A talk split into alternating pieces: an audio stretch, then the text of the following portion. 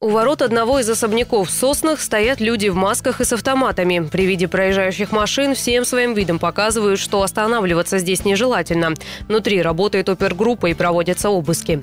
Особняк принадлежит известному в Красноярске политику и бизнесмену Анатолию Быкову. Стало известно, что 7 мая его задержали по подозрению в заказном убийстве, совершенном много лет назад. Фигурируют имена членов организованной преступной группировки еще первой половины 90-х годов Наумова и Войтенко. По мнению следователей, именно Анатолий Быков заказал их устранение в 1994 году киллеру Татаренкову по кличке Татарин. Именно этот самый Татарин спустя 26 лет после убийства дал показания на бывшего сотоварища, а ныне бизнесмена Быкова. Сейчас в деле будут разбираться следователям. По словам политолога Юрия Москвича, во всей этой истории может быть как политический, так и экономический подтекст.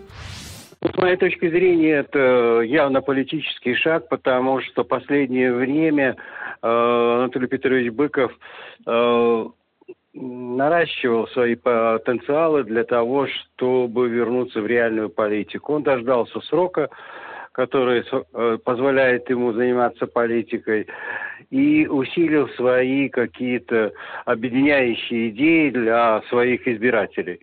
А, и в этом смысле политический аспект очевиден. Но, с другой стороны, выборы слишком далеко. А осенние выборы еще э, э, далеко, ну а выборы законодательное собрание тем более.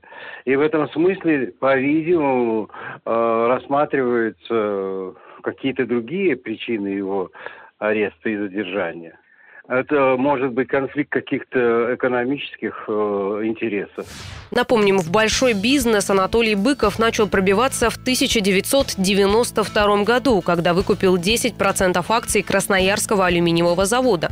В разные годы, помимо него, он контролировал Красноярский металлургический завод, Красноярская энерго и Красноярскую УГЭС, а также Ачинский глиноземный комбинат и Ачинский нефтеперерабатывающий завод, Красноярскую железную дорогу и банк «Металлекс».